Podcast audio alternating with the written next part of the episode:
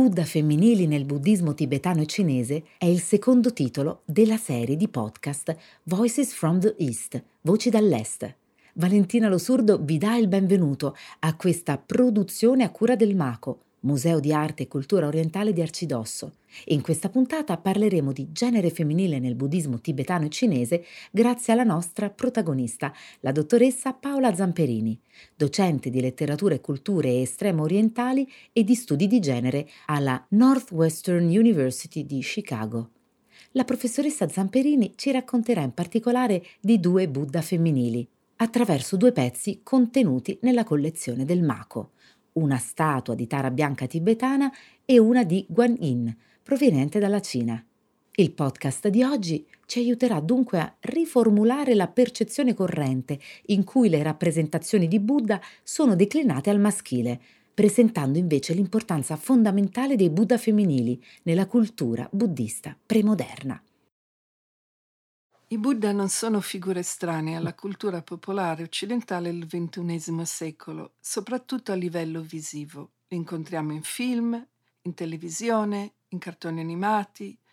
su maglie, vestiti e t-shirts di varie marche, come pure in oggetti in vendita in grandi magazzini, negozi e centri di giardinaggio. A prescindere dai diversi stili e culture da cui queste immagini sono tratte, per esempio thailandese, cinese, giapponese, vietnamita,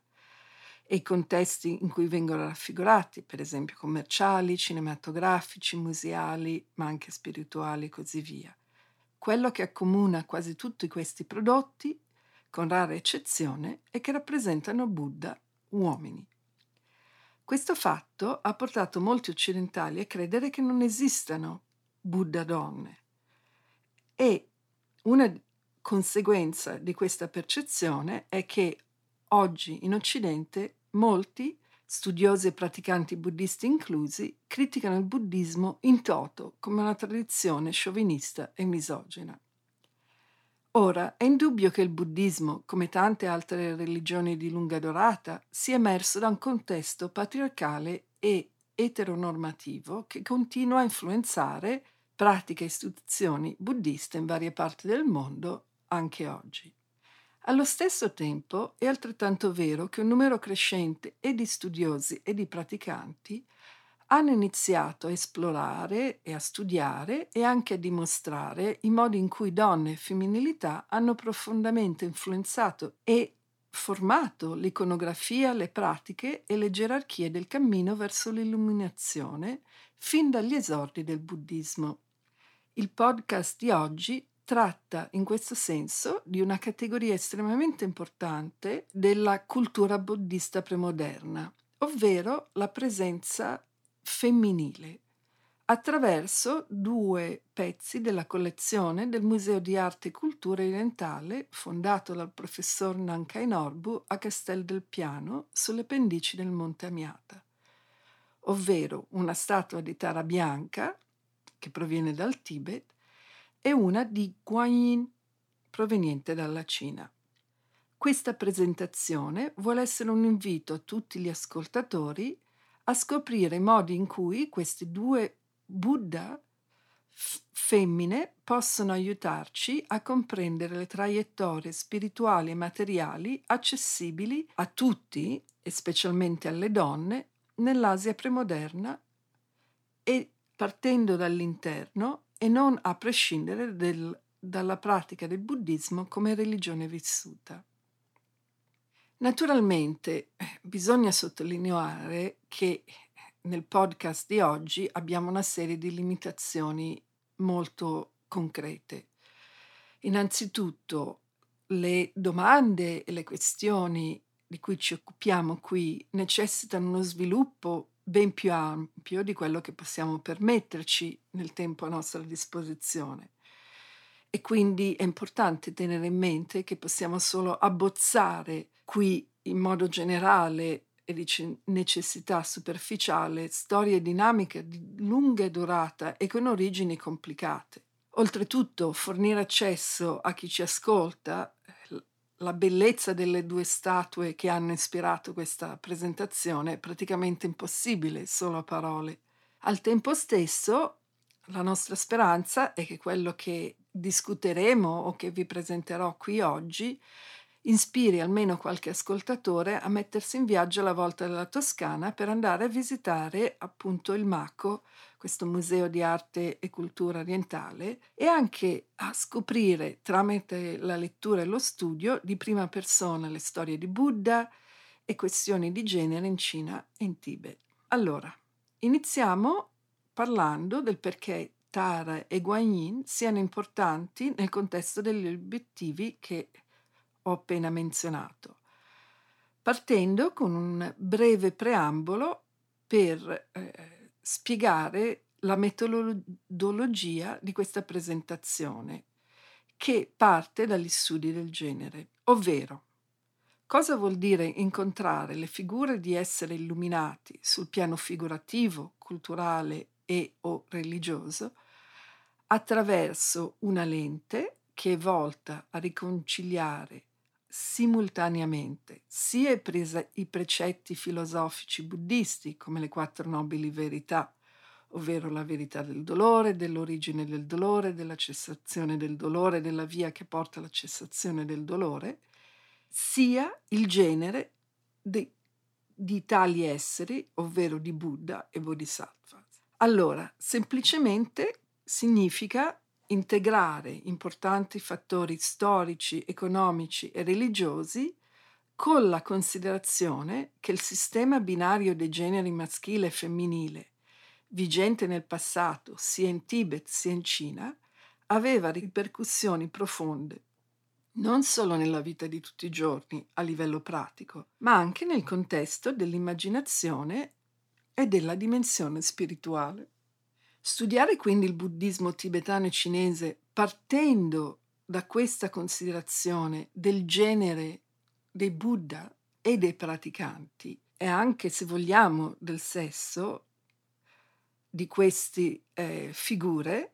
può aiutarci a comprendere la religione buddista nelle sue varie forme, in questo caso quella tibetana e quella cinese, in modo più approfondito e completo. Non si tratta di usare in modo forzato concetti estranei al contesto religioso del Tibet e della Cina antica alla ricerca di improbabili messaggi femministi o protofemministi in un modo prevaricatore e anacronistico. Al contrario, aggiungere la dimensione della questione del genere degli esseri illuminati, in questo caso femminili, può evidenziare in modo ancora più ampio e complesso le dinamiche in gioco sul piano della prassi e della esegesi buddista attraverso i secoli. Con questa premessa entriamo nel cuore della nostra conversazione di oggi. Il buddismo, come forse molti di voi già sanno, nasce nel continente indiano intorno al V secolo avanti Cristo nel contesto di una società prevalentemente induista basata sul sistema delle caste e quindi estremamente gerarchica da un punto di vista socio-economico e culturale. A questa rigida gerarchia che divide in modo verticale diversi gruppi eh, di persone, che influenzerà moltissimo gli esordi del buddismo, si sovrappone o si unisce una precisa divisione dei compiti e delle possibilità disponibili a uomini e donne, in una maniera che privilegia una organizzazione familiare e sociale fondata sull'autorità assoluta del padre e sulla discendenza dei diritti e dei beni secondo la linea maschile e che quindi privilegia i figli maschi, relegando le donne a ruoli secondari, generalmente limitati alle loro funzioni come le letterali matrici riproduttive della linea maschile, quindi destinate a rimanere invisibili nel discorso legale, politico e economico. Il privilegiare la posizione maschile rispetto a quella femminile in un ambito non solo riproduttivo, ma anche legale, economico e culturale, fa sì che in questo spazio, in questo contesto, nascere donna in qualsiasi casta, venga compreso e interpretato da un punto di vista religioso come un'incarnazione inferiore, dovuta a un karma negativo accumulato in vite precedenti. Di conseguenza, attraverso una divisione dei sessi che privilegia il sesso maschile, emerge nel contesto induista prima e quindi poi di conseguenza proto-buddista in un secondo momento, un approccio alla stabilità sociale che con gran successo attraverso millenni pone la misoginia e se vogliamo anche il disprezzo delle donne come categoria come una delle sue colonne portanti. Questa misoginia entra poi nel primo buddismo, come appunto stavo eh, appena dicendo, sia a livello di pratica religiosa sia a livello di filosofia. Quindi, se vogliamo, la prima, anche se non unica, eh, conseguenza di questa influenza induista sul buddismo indiano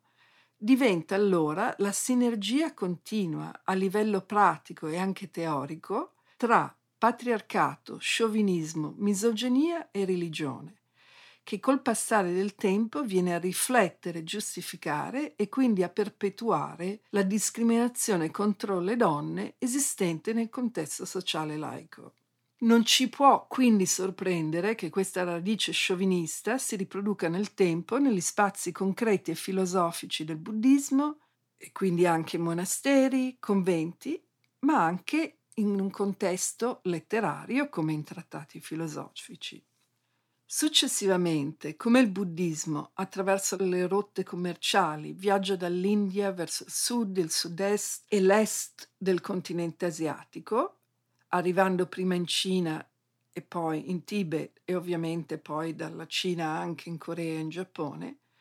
comincia a prendere forma e a diffondersi l'idea in varie scuole e monasteri che nascono e si sviluppano in questi diversi spazi culturali e linguistici,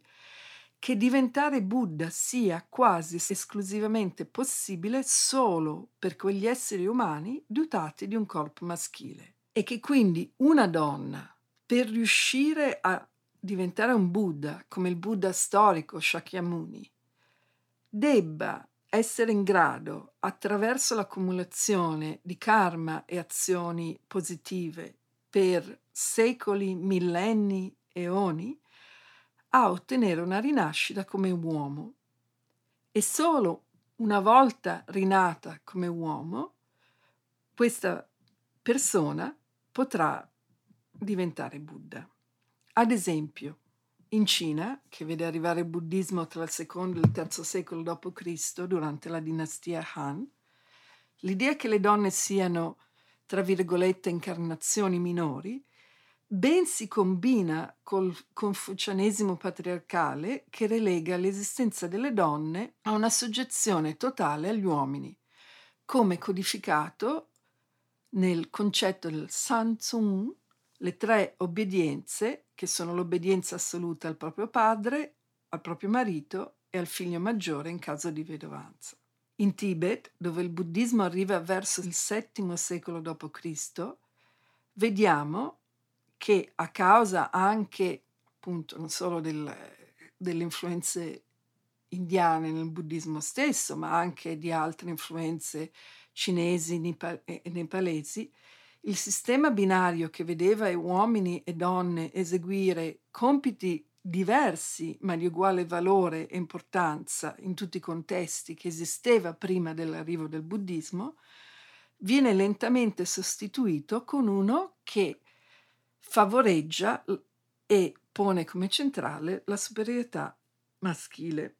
È infatti nel VII secolo che cominciano a emergere termini come Cheman,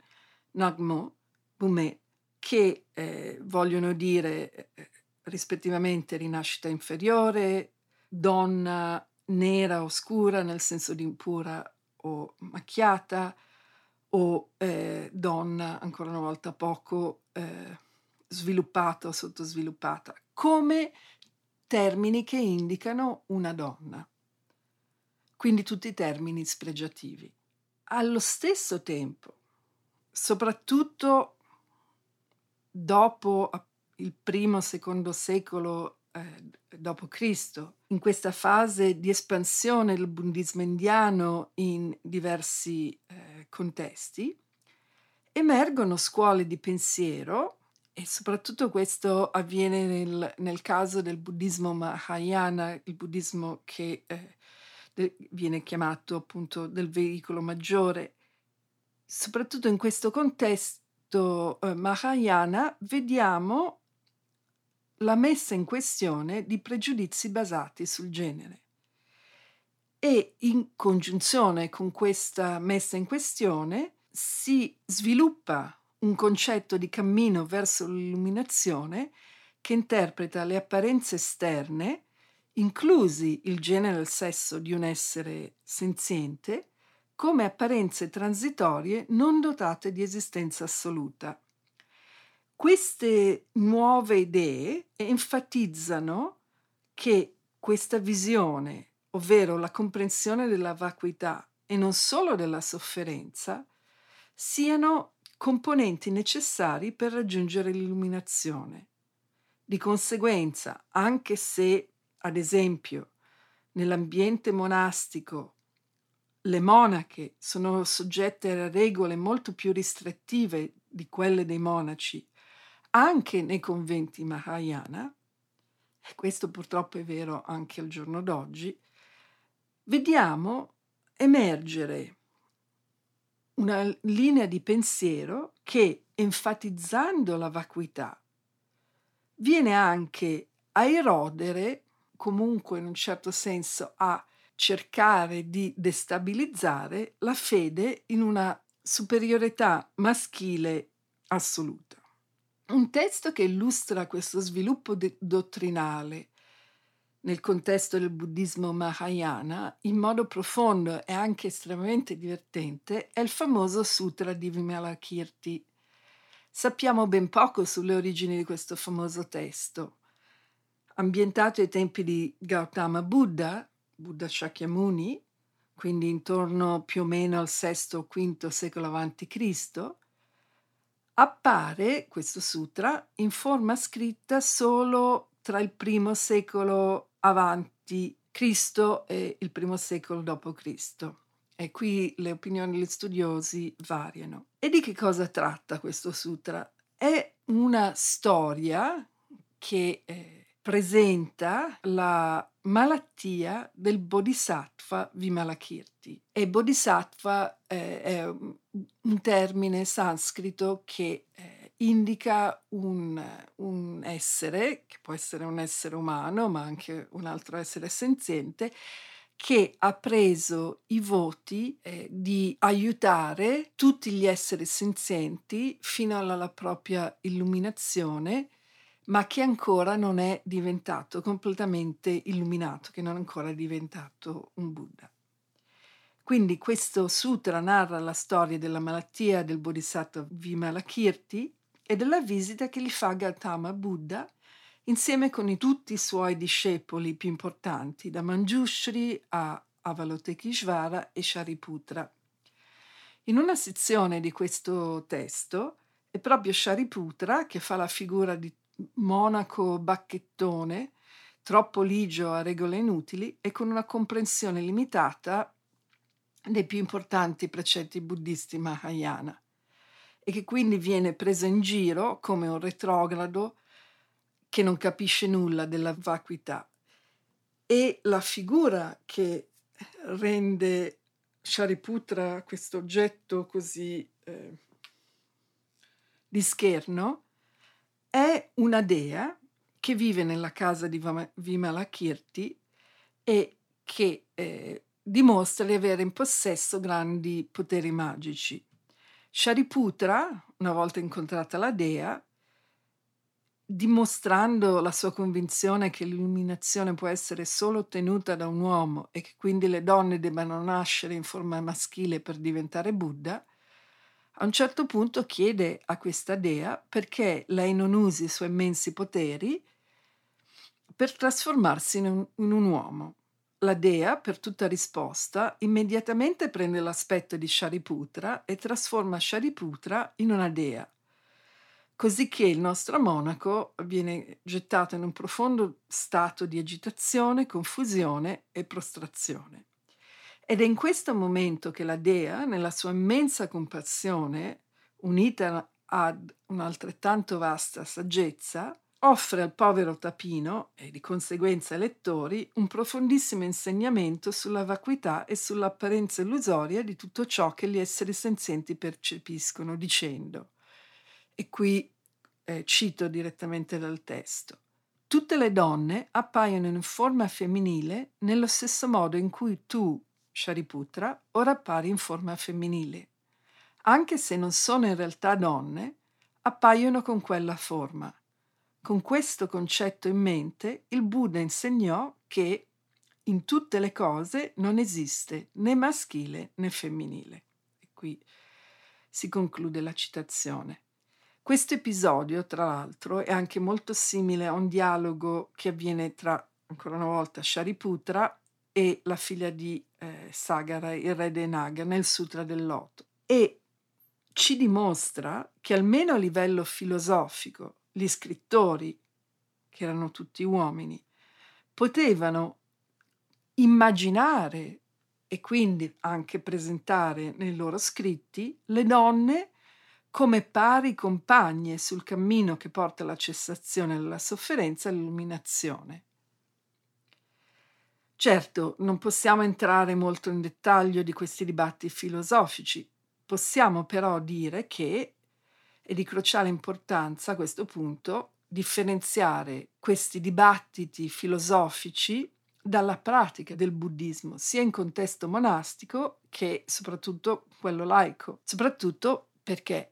stiamo cercando di capire di più della vita delle donne, del significato che Buddha femminili come Tara Guanyin potevano avere per loro. Quindi dobbiamo sottolineare il fatto che nei vari ambiti geoculturali in cui ci stiamo muovendo,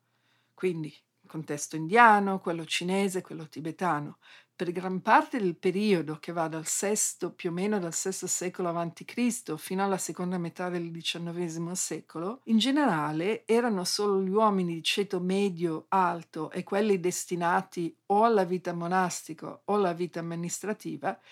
che potevano avere accesso a un percorso educativo che li portava a imparare a leggere e comprendere i testi buddisti di cui ho appena parlato. In altre parole, la maggior parte degli uomini e soprattutto delle donne che si consideravano buddisti nei vari contesti summenzionati, raramente avevano la possibilità di apprendere questi concetti attraverso la lettura. Era piuttosto attraverso la pratica nella vita di tutti i giorni che tutti, e soprattutto le donne, potevano incontrare e praticare il buddismo, che quindi, almeno per la maggior parte delle persone a cui stiamo pensando, non era tanto un approccio filosofico alla gestione delle difficoltà esistenziali, quanto un'identità emotiva, spirituale, culturale condivisa che aiutava a gestire precise date e occasioni come funerali, celebrazioni di eh, morte e soprattutto diventava una fonte di sostegno emotivo e psicologico in momenti difficili, come in questo caso non parliamo di donne in questo coste- contesto patriarcale premoderno, la mancanza di gravidanze, che in, questi contesti veniva regolarmente vista come dovuta alla mancanza di virtù e eh, al karma negativo delle donne in questione, il parto stesso, che era una, che era una delle principali cause di mortalità femminile fino all'inizio del XX secolo e purtroppo ancora tutt'oggi in certi casi, oppure partorire solo figlie o la morte di figli, soprattutto nel caso della morte di figli maschi. Non ci deve quindi sorprendere se Tara, il Buddha donna per eccellenza nel contesto tibetano, anche se ce ne sono molti altri, non abbiamo solo il tempo di parlare di tutti, e Guanyin, la bodhisattva femminile più importante in assoluto in Cina, nella vita di tutti i giorni furono e continuano tuttora a essere viste come la fonte della soluzione di tutti i problemi appena citati per migliaia, possiamo dire, generazioni di donne. In questo senso, ora dobbiamo eh, raccontare un po' la storia di queste due figure. Innanzitutto per capire come emergono nel pantheon buddista tibetano e cinese rispettivamente. E poi eh, per capire come vengano poi a coprire il ruolo rituale religioso fondamentale nella vita quotidiana, tenendo peraltro in mente che sia uomini che donne veneravano in passato e anche adesso Tara e Guanyin. Cominciamo da Guanyin, visto che il buddismo arriva in Cina prima che in Tibet. Guanyin, che è un'abbreviazione per il termine Guanxin, colei che ode o percepisce i suoni del mondo. In origine era anche chiamato Guanzizai, ovvero il Signore che percepisce il mondo. Esatto, il Signore. Infatti, Guanzizai è la traduzione cinese del sanscrito Avalokiteshvara, il summenzionato monaco che abbiamo incontrato nel Sutra di Vimalakirti come uno dei discepoli prediletti di Buddha. Quindi un uomo nato in India. In vari contesti buddisti, incluso quello tibetano dove viene chiamato Chenrezig, Avalokiteshvara viene visto come il bodhisattva che rappresenta la compassione, quindi come un, uh, un'incarnazione del principio buddista che esiste sia nel buddismo Theravada, che spesso viene chiamato come il buddismo Hinayana, del piccolo veicolo, e anche del buddismo, del buddismo Mahayana, del grande veicolo. Ora, nelle prime statue e dipinti cinesi che lo ritraggono, Guanzai è chiaramente un uomo, con tanto di baffi in su, sono molto raffinati i baffetti di eh, tante statue eh, cinesi che rappresentano questo bodhisattva e a volte anche con un accenno di barba, anche se spesso ha fattezze delicate che taluni studiosi interpretano come femminili ma che noi in realtà possiamo anche interpretare come indicatori dello stato elevato di Guanzai sia a livello sociale che spirituale.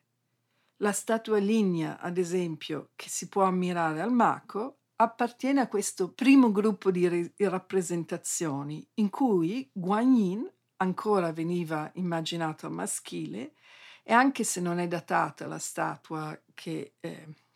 c'è eh, eh al Museo di Castel del Piano, probabilmente è stata creata tra il IV V secolo d.C. e la fine della dinastia Sung, che quindi eh, diciamo nella seconda metà del XIII secolo. Anche se in berbe e coperte di gioielli, è indiscutibile che qui lo scultore modelli la propria opera sulla iconografia proto-buddista con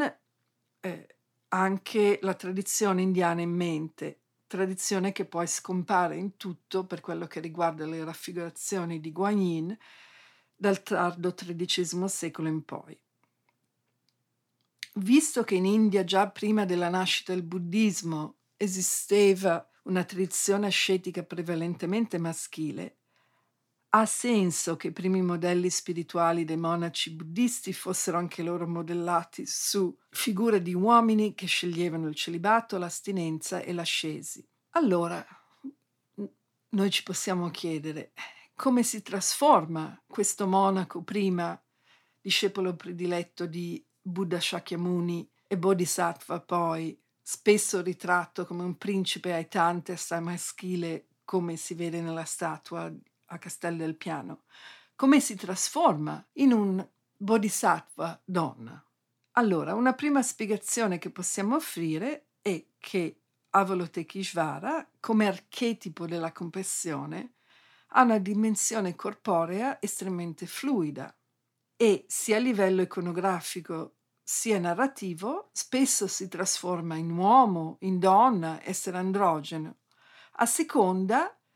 delle necessità degli esseri senzienti che il suo voto lo spinge ad aiutare. Poi c'è un altro livello, che è quello del contesto culturale specifico in cui arriva questa figura di bodhisattva della compassione. Ad esempio, in Cina le prime tracce di Avalokiteshvara che incontriamo appaiono nel IV secolo d.C. in zone che, seppur nel contesto dell'impero cinese, sono ancora ai margini no, del, eh, del, di questo impero, come ad esempio eh, monasteri sulla via della seta come Dunhuang e in altre località. Dal IV secolo d.C. in poi vediamo che lentamente Avalokiteshvara, ora chiamato prima Guanzai e poi Guanyin, viene, grazie alla, alla sua connessione con la compassione, che nel contesto culturale cinese è una qualità fondamentalmente materna e quindi femminile, si incontra prima e poi adotta letteralmente le vesti di dei locali cinesi che già da secoli, ben prima dell'arrivo del buddismo, venivano venerate soprattutto da donne per avere figli maschi, parti facili e mariti e figli maschi virtuosi. È proprio in questo senso che bisogna sottolineare come arrivando in Cina questo bodhisattva della compassione maschio subisca un processo di sinicizzazione che, cambiandoli genere e sesso, lo fa anche sposare a ideali di virtù confuciana al femminile, che vuole le donne amorevolmente e gioiosamente sottomesse alla volontà paterna, umili e docili a livello matrimoniale, incessantemente fertili a livello riproduttivo e completamente devote alla cura del marito, dei propri suoceri e all'educazione dei figli maschi, in questo ordine.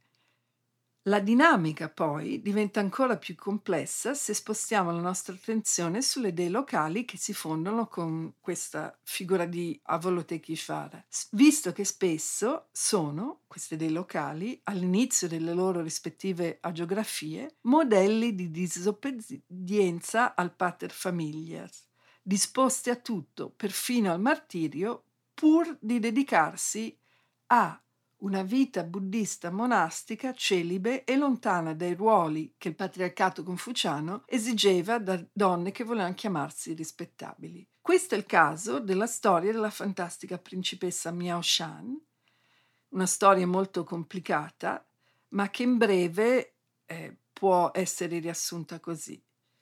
La principessa si ribella a un padre tirannico e non buddista che la vuole a tutti i costi sposata e madre di una prole infinita di figli maschi. Miao Shan sopravvive non solo ai vari sforzi paterni di imprigionarla prima e ucciderla poi, ma alla fine sacrifica i propri occhi e le proprie mani per curare proprio il suo perfido padre, rivelandosi infine davanti al padre miracolato e a tutta la corte come una manifestazione di Guanyin, emergendo dopo queste trucidissime mutilazioni autoinflitte nella sua forma tantrica di Guanyin con mille braccia e mille occhi, a simboleggiare il fatto che la sua compassione è tale che può non solo percepire con la sua vista infinita la sofferenza di tutti gli esseri senzienti, ma anche immediatamente eliminarla con la sua infinita capacità simboleggiata da queste migliaia di braccia che emergono dal suo torso. Ora, anche se potremmo cadere nella tentazione di interpretare Miao Shan come una donna ribelle e coraggiosa, in realtà vediamo come la potenza del sistema patriarcale ha creato in lei un modello di pietà filiale e sottomissione femminile, grazie anche all'adozione di questa nuova religione indiana che era appunto il buddista. Infatti, non solo Miao Shan dà l'estremo dono al proprio padre, ovvero you know, il proprio corpo, in un trionfo di filialità alla confuciana. Facendo questo, rivela anche come i precetti di virtù femminile confuciani, quindi questo estremo spirito di sacrificio per un proprio genitore, anche se il genitore vuole eh, ucciderti, quindi come questi precetti si sposino benissimo con le aspettative e possibilità a cui le donne possono aspirare nel contesto buddista tramite e grazie alla figura di Guanyin. Questo processo sincretico è in realtà comune a diverse religioni, come possiamo vedere nelle varie conglomerazioni da parte delle religioni cristiane di divinità e culti non cristiani, ad esempio nelle Americhe e anche volendo col culto di Iside che viene poi assorbito nel culto mariano in Occidente giusto per menzionare due esempi eh, che possono essere noti a molti di voi. È anche estremamente importante tenere in mente che questo processo del cambiamento di genere e sesso di Avalokiteshvara in Guanyin, come diversi studiosi hanno dimostrato, avviene in diversi tempi, modalità, velocità e esiti all'interno dell'impero cinese, che già nel IV secolo occupava un te- territorio ampissimo. E come ho già menzionato, stiamo guardando un periodo di 8-9 secoli in cui questo bodhisattva da uomo diventa donna. Di sicuro, quello che possiamo dire oggi dalla nostra posizione è che il cambiamento di sesso di Guanyin diede alle donne cinesi una, don- una, divinità più compatibile con la lo- loro identità di genere, dato la sua specializzazione nel risolvere con prontezza, compassione e empatia problemi che le affliggevano. Ora parliamo di Tara, che ha molto in comune con Guanyin, ma anche incredibili differenze, soprattutto nel contesto del buddismo tibetano. E forse qui è importante menzionare che sia Guanyin che Tara sono riconosciute in molti eh, contesti buddisti diversi, sia passati che presenti. Il nome Tara deriva dalla radice sanscrita tr, che contiene a livello semantico il significato di attraversare e anche di stella come una stella che viaggia attraverso il cielo notturno. Per estensione, Tara indica colei che trasporta altri al di là delle difficoltà e quindi li protegge, li salva e li libera dai pericoli. In tibetano Tara viene chiamata Drolma, la salvatrice, dal verbo drolwa, che vuol dire salvare, liberare, portare, trasportare. Non si sa esattamente quando nasca il culto di Tara al mondo e abbiamo diversissime, tantissime leggende in contesto indiano, himalayano, tibetano, cinese riguardo alle sue origini. Molto probabilmente di molto precedenti alla nascita del buddismo.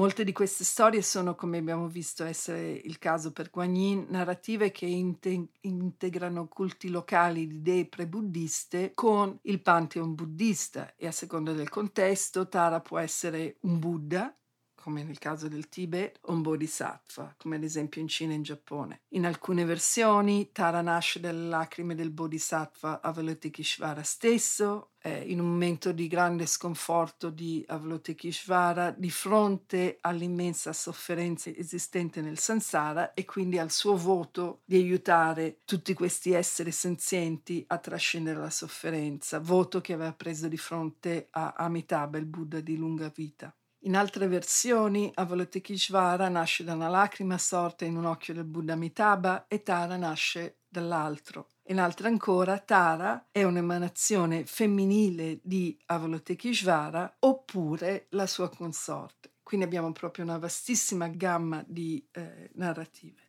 In Tibet poi incontriamo diverse forme e manifestazioni di Tara che può apparire con diversi aspetti, colori e con diverse funzioni. Forse il resoconto più interessante per noi è quello in cui Tara è la forma illuminata della principessa Janakandra, che vuol dire luna di saggezza, una devotissima buddista che in un'epoca estremamente lontana, rigettando l'idea che solo un uomo potesse diventare un Buddha e citando una spiegazione simile a quelle che abbiamo incontrato nel Sutra di Vimalakirti, aveva preso il voto di rimanere in forma femminile fino alla fine del samsara,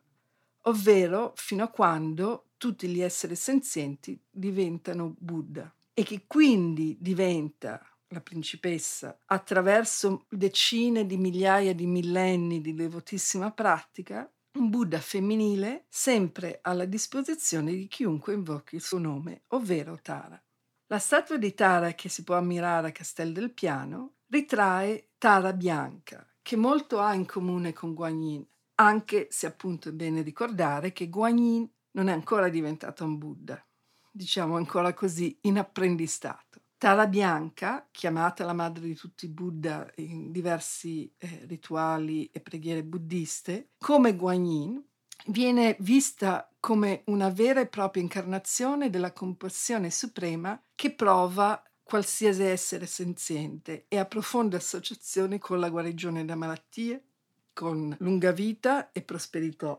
Inoltre, Tara Bianca ha sette occhi, tre nel volto, uno in ogni mano e piede, quindi in ogni palmo del, delle mani e in ciascun piede, così da poter percepire a tutti i livelli e quindi alleviare in modo rapido e definitivo la sofferenza che esiste nel samsara, proprio come Guanyin fa con i suoi mille occhi e mille braccia. Inoltre, Tara Bianca viene spesso invocata da donne che vogliono figli quindi quando diciamo figli in questo contesto di solito parliamo di figli maschi, e per avere parti indolori e di successo. In questo senso la figura di Tara, Buddha donna, proprio come la Bodhisattva Guanyin, ci può insegnare molto dal punto di vista degli studi di genere. Come abbiamo visto, entrambi Guanyin e Tara giocano da millenni un ruolo fondamentale nella pratica in società patriarcali. Come riconciliare allora questi due culti così centrali che mettono due figure femminili no? in modo così chiaro e potente con le molte limitazioni poste alle donne nel Tibet e nella Cina premoderna. Una spiegazione che si può considerare è che il sistema patriarcale che vigeva in modo simile, anche se non identico, in queste due culture, aveva dato origine a un vero culto della maternità tramite anche queste due divinità, non in contrasto con le pratiche che limitavano le azioni delle donne, ma proprio con lo scopo di mantenere le donne in uno stato di subordinazione alla struttura patriarcale. In altre parole, elevando qualità femminili come ad esempio l'amore altruista, la compassione, la generosità, per la loro associazione con la figura della madre biologica, come non solo sacre, ma anche assolutamente indispensabili a diventare Buddha, il patriarcato, attraverso la pratica del buddismo da parte delle donne, offriva uno spazio riconosciuto e celebrato a livello sociale rispettabile e rispettato, che al tempo stesso incoraggiava tutte le donne a vedere il ruolo di madre e di moglie come il più nobile e in molti versi come l'unico vero destino possibile per una donna. In questo senso, anche se nella storia premoderna di Tibet e Cina venerare divinità come Tara Bianca e Guanyin di sicuro portavano conforto in momenti di grande rischio, come la gravidanza e il parto, in situazioni tragiche come la mancanza di figli maschi. Vener- questa venerazione, quindi, aveva anche concrete ripercussioni sull'accettazione da parte delle donne del loro rigido ruolo riproduttivo nel contesto patriarcale. Al tempo stesso è importante integrare questa interpretazione col fatto che il culto di Guanyin e di Tara Bianca, attraverso i secoli, di sicuro ha contribuito a creare un contesto in cui molti praticanti uomini eh, riuscivano, sono riusciti a sviluppare compassio- compassione e anche, si spera, una certa eh, comprensione di questo ruolo femminile e di queste qualità che in queste culture vengono viste come qualità femminili e della sofferenza che essere madre, ad esempio, poteva comportare. E ci sono tantissimi sutra, soprattutto in contesto cinese, che parlano della sofferenza delle donne come madri. Sutra, quindi testi sacri, che poi venivano però letti e circolati in contesti monastici eh, maschili. Da questo punto di vista, allora, divinità come Guanyin e Tara oltre che a giocare un ruolo fondamentale nella vita religiosa e sociale di innumerevoli generazioni di donne, possono essere viste come figure che hanno contribuito a allargare gli orizzonti religiosi, emotivi e psicologici di altrettante generazioni di uomini. Certo, adesso in realtà rimane ancora molto da aggiungere in questo senso e in tantissimi altri aspetti però abbiamo finito il tempo a nostra disposizione. Con questa presentazione spero di avervi dimostrato come si possono scoprire nuovi orizzonti artistici attraverso il semplice apprezzamento e la contemplazione estetica di statue come quella di Tara Bianca e Guanyin al Museo di Arte e Cultura Orientale a Castello del Piano. Se avete tempo, di certo potete anche continuare a imparare di più sui Buddha femminili in altri contesti asiatici, passati e presenti che le hanno prodotte, e per quelli che sono interessati hanno la possibilità, anche per mezzo della pratica spirituale del buddismo. Pensare con gli studi di genere della storia delle donne può, in questo senso, aprire nuove porte a tutti i livelli, inclusi quelli del Museo di Arte e Cultura Orientale, con tutte le meraviglie lì contenute. Grazie dell'ascolto e alla prossima. Grazie a Paola Zamperini per averci introdotti in questo tema così speciale e delicato, quello dei Buddha femminili nel buddismo tibetano e cinese. Questo era il nostro secondo titolo della serie di podcast Voices from the East e a Valentina Losurdo non resta che salutarvi invitandovi ad ascoltare la serie completa di Voci dall'Est dal sito del Maco www.macomuseo.org.